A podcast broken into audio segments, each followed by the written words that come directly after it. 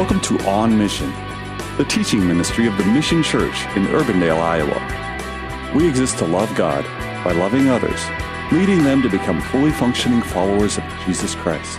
Join Pastor Mike as he teaches through the Gospel of Luke. What needs to strike terror in our heart, Jesus says, is dealing with the one who has power to take our physical and spiritual life. Of course, uh, the, the one Jesus refers to here is God the Father. Now, now, people, they can take your physical life, but that's all they can do. Once they've done that, they've gone as far as they can go. But Jesus reminds us that God can not only take our physical life, but He can also condemn us to spiritual death, which is eternity in hell.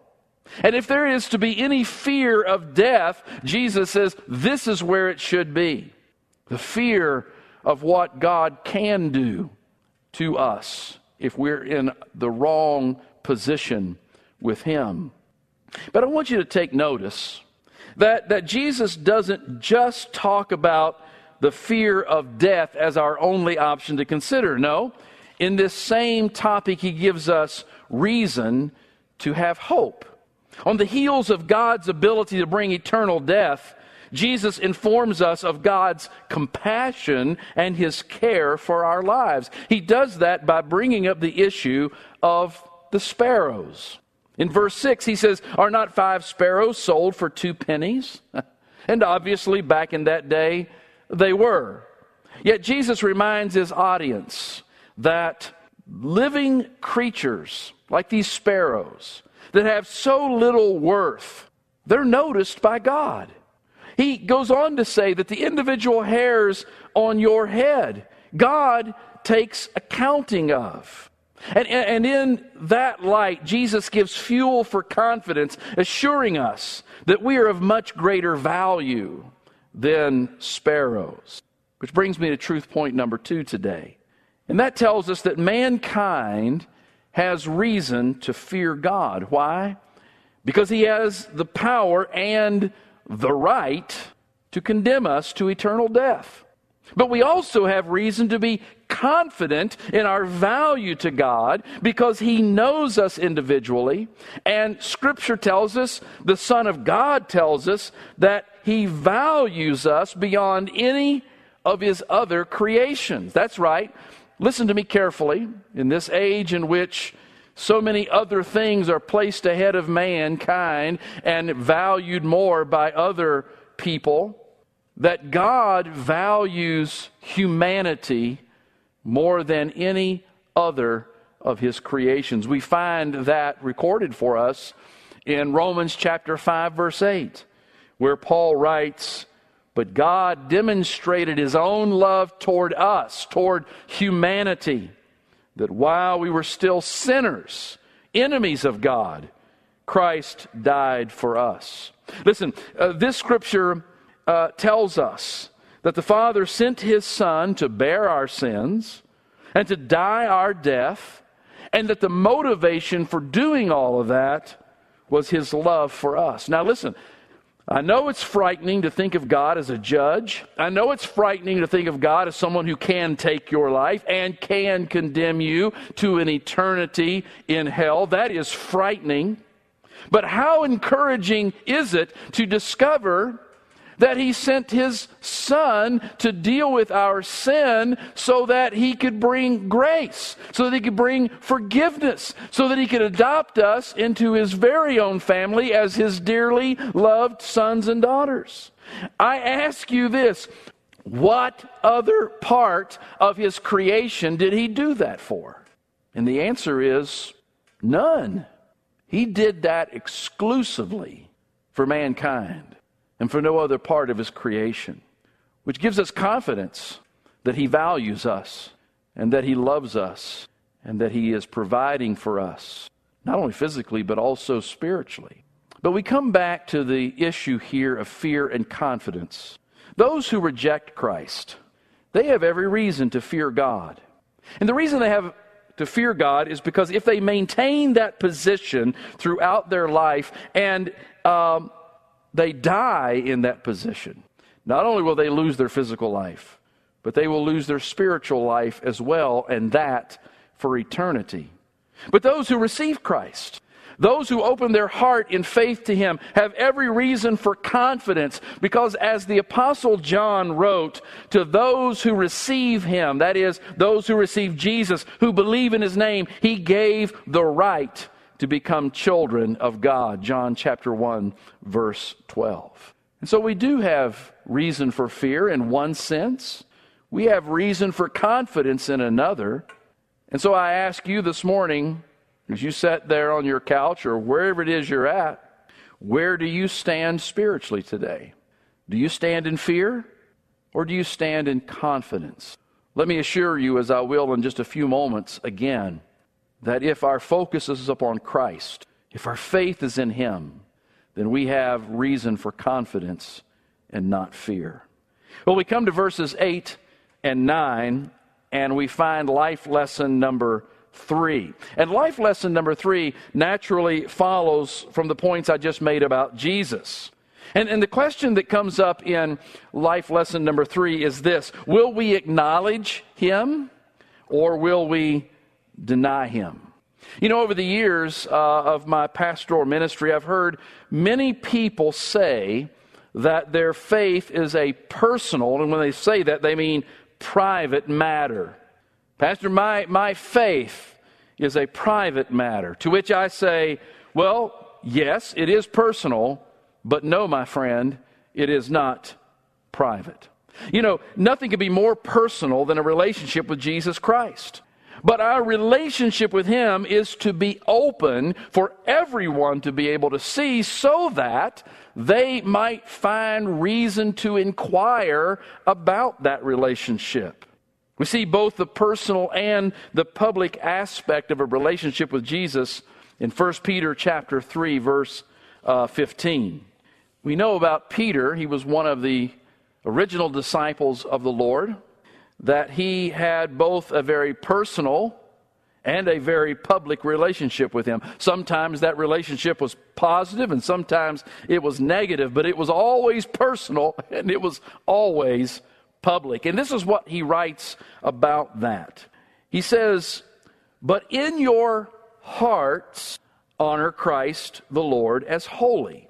Always being prepared to, notice this, make a defense to anyone who asks you for a reason for the hope that is in you. Yet do it with gentleness and respect. Uh, the words honor Christ as Lord in your heart speaks of that personal nature that a relationship with Jesus is all about.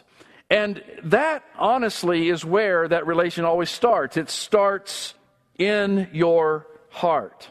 Listen to me carefully. Christianity is unlike any other religion on the earth. Christianity is an inward to outward faith, meaning it begins inside and then the work that God does on the inside begins to come out to the outside.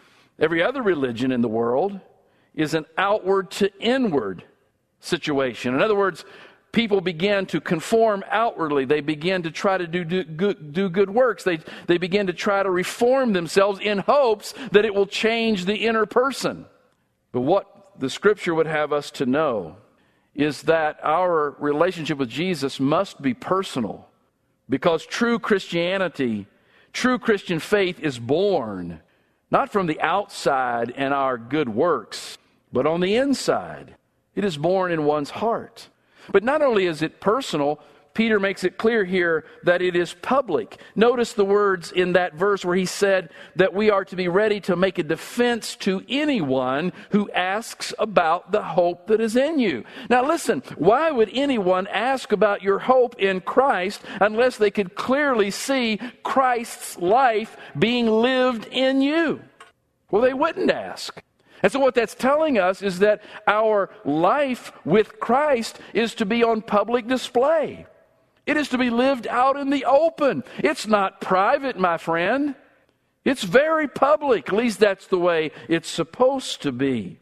And when someone does come asking about the hope that is within us, don't you know that we should be ready and willing to share the good news of the gospel, to tell them why we have this hope or this confidence, as we spoke about just a few moments ago.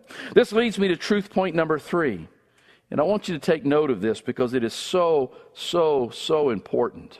Truth point number three says that Jesus could not be more clear.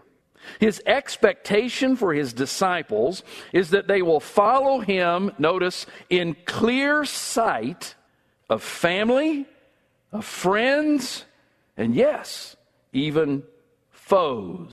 There is no place for secret agents in the kingdom of God.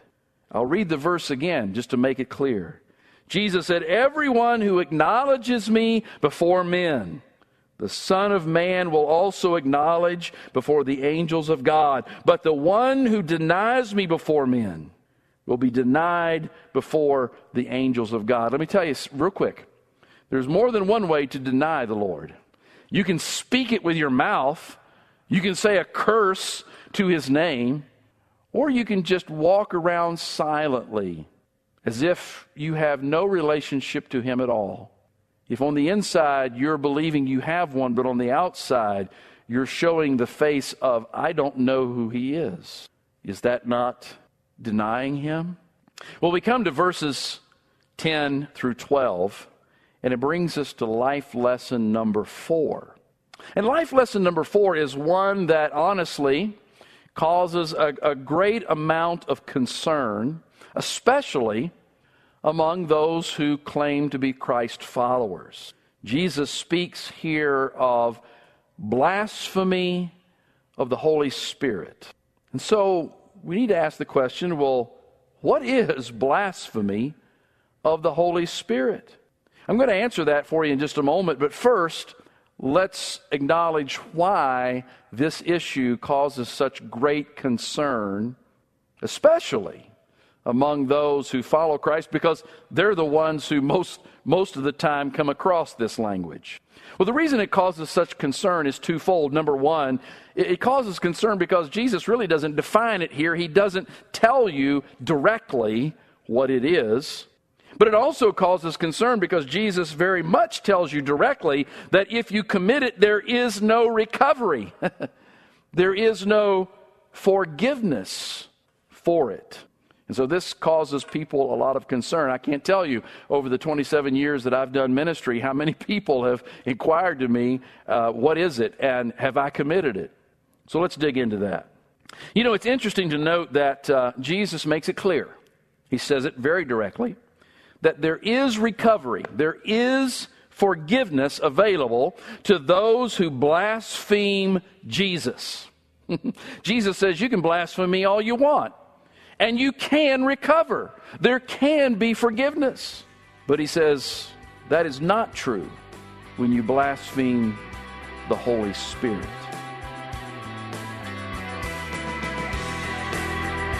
This is On Mission. The Mission Church is located at 12001 Ridgemont Drive in Urbandale. To learn more about our ministry, visit our website at themissiondsm.org or call us at 515 255 2122. We gather for worship each Sunday at 10 a.m. We would be honored for you to join us. Have a blessed day, and thank you for listening to On Mission.